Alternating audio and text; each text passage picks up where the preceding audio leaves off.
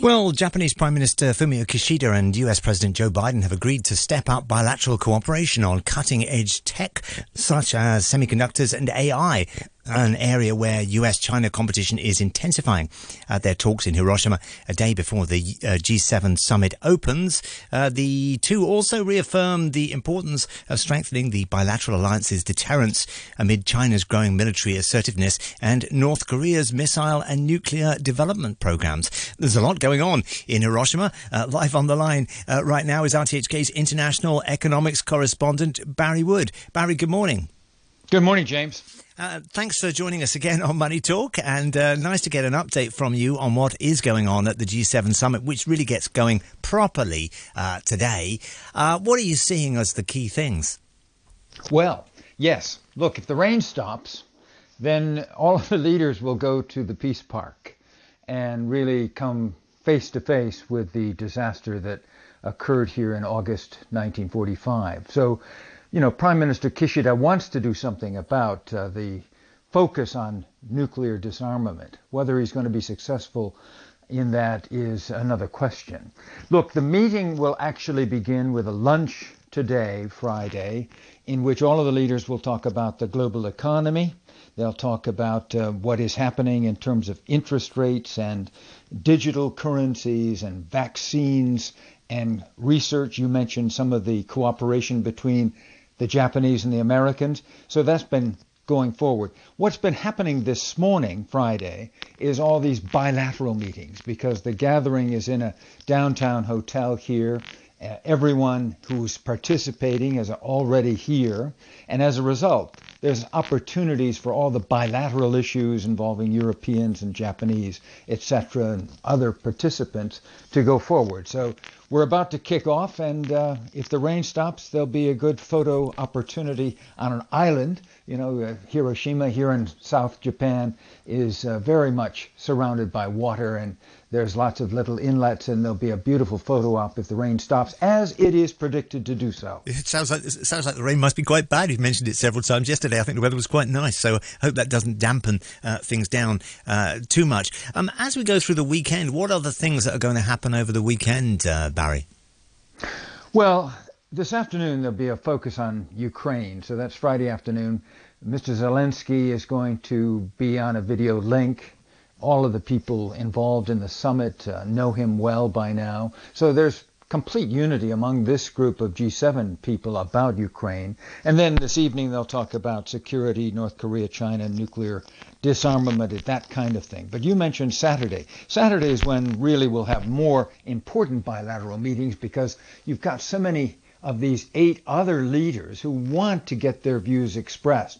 And that includes uh, the Indian Prime Minister, the Australian Prime Minister, the Brazilian, and importantly, the South Koreans. The South Koreans are making a big deal of a kind of making up with Japan and with the United States. So everyone wants to talk to Mr. Biden. And uh, the Indians will host the G20 meeting, you know, which you could put as a kind of rival to the G7 and Mr. Modi will be talking to uh, lots of people on Saturday. But G7 possibly gets more things done, I think you were saying yesterday, than the G20?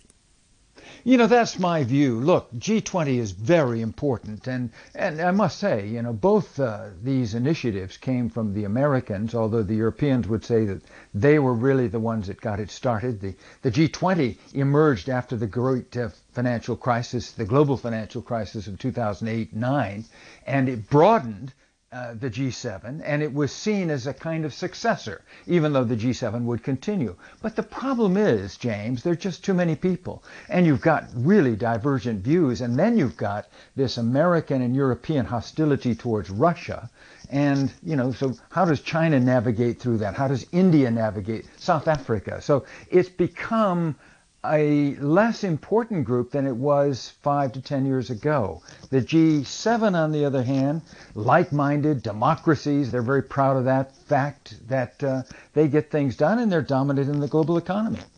A few years ago, in fact, it was the G8 because Russia was part of the group for uh, some years, uh, wasn't it? And uh, the fact that uh, both Russia and China are not there, um, what what impact does that have? You know, you're right. That's a very important element the G8, as it was known, included Russia.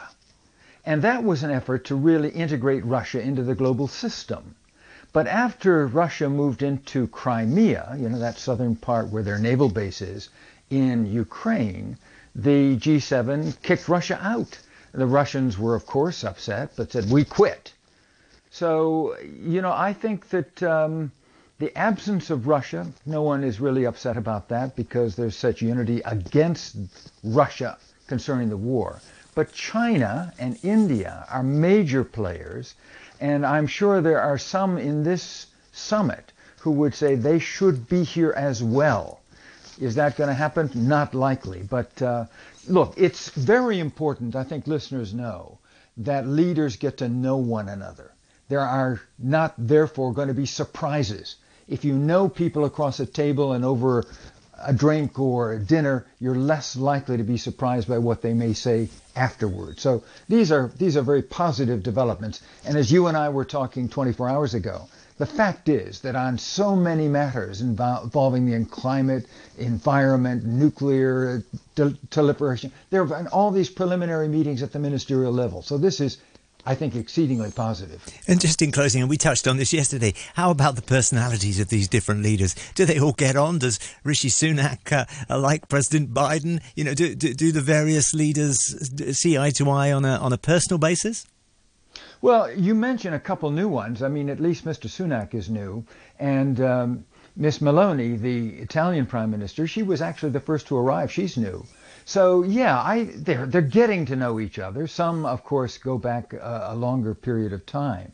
Uh, Mr. Scholz in Germany, he hosted last year. It's very important that they do get to know one another, and um, so I, one has to leave it at that. It's it's hard for an observer on the outside, even in the press room, to know how long, how well they're getting on. Uh, the fact is, they're all here. They want to be here. You mentioned Mr. Sunak. He plays for the media. He he was involved in talking to Japanese media at considerable length. So, right. you know, look, it's also important that they uh, that they try to make uh, themselves politically popular. Interesting stuff. We will watch with interest over the weekend. Barry Wood is RTHK's international economics correspondent. He is live uh, this morning from Hiroshima in Japan.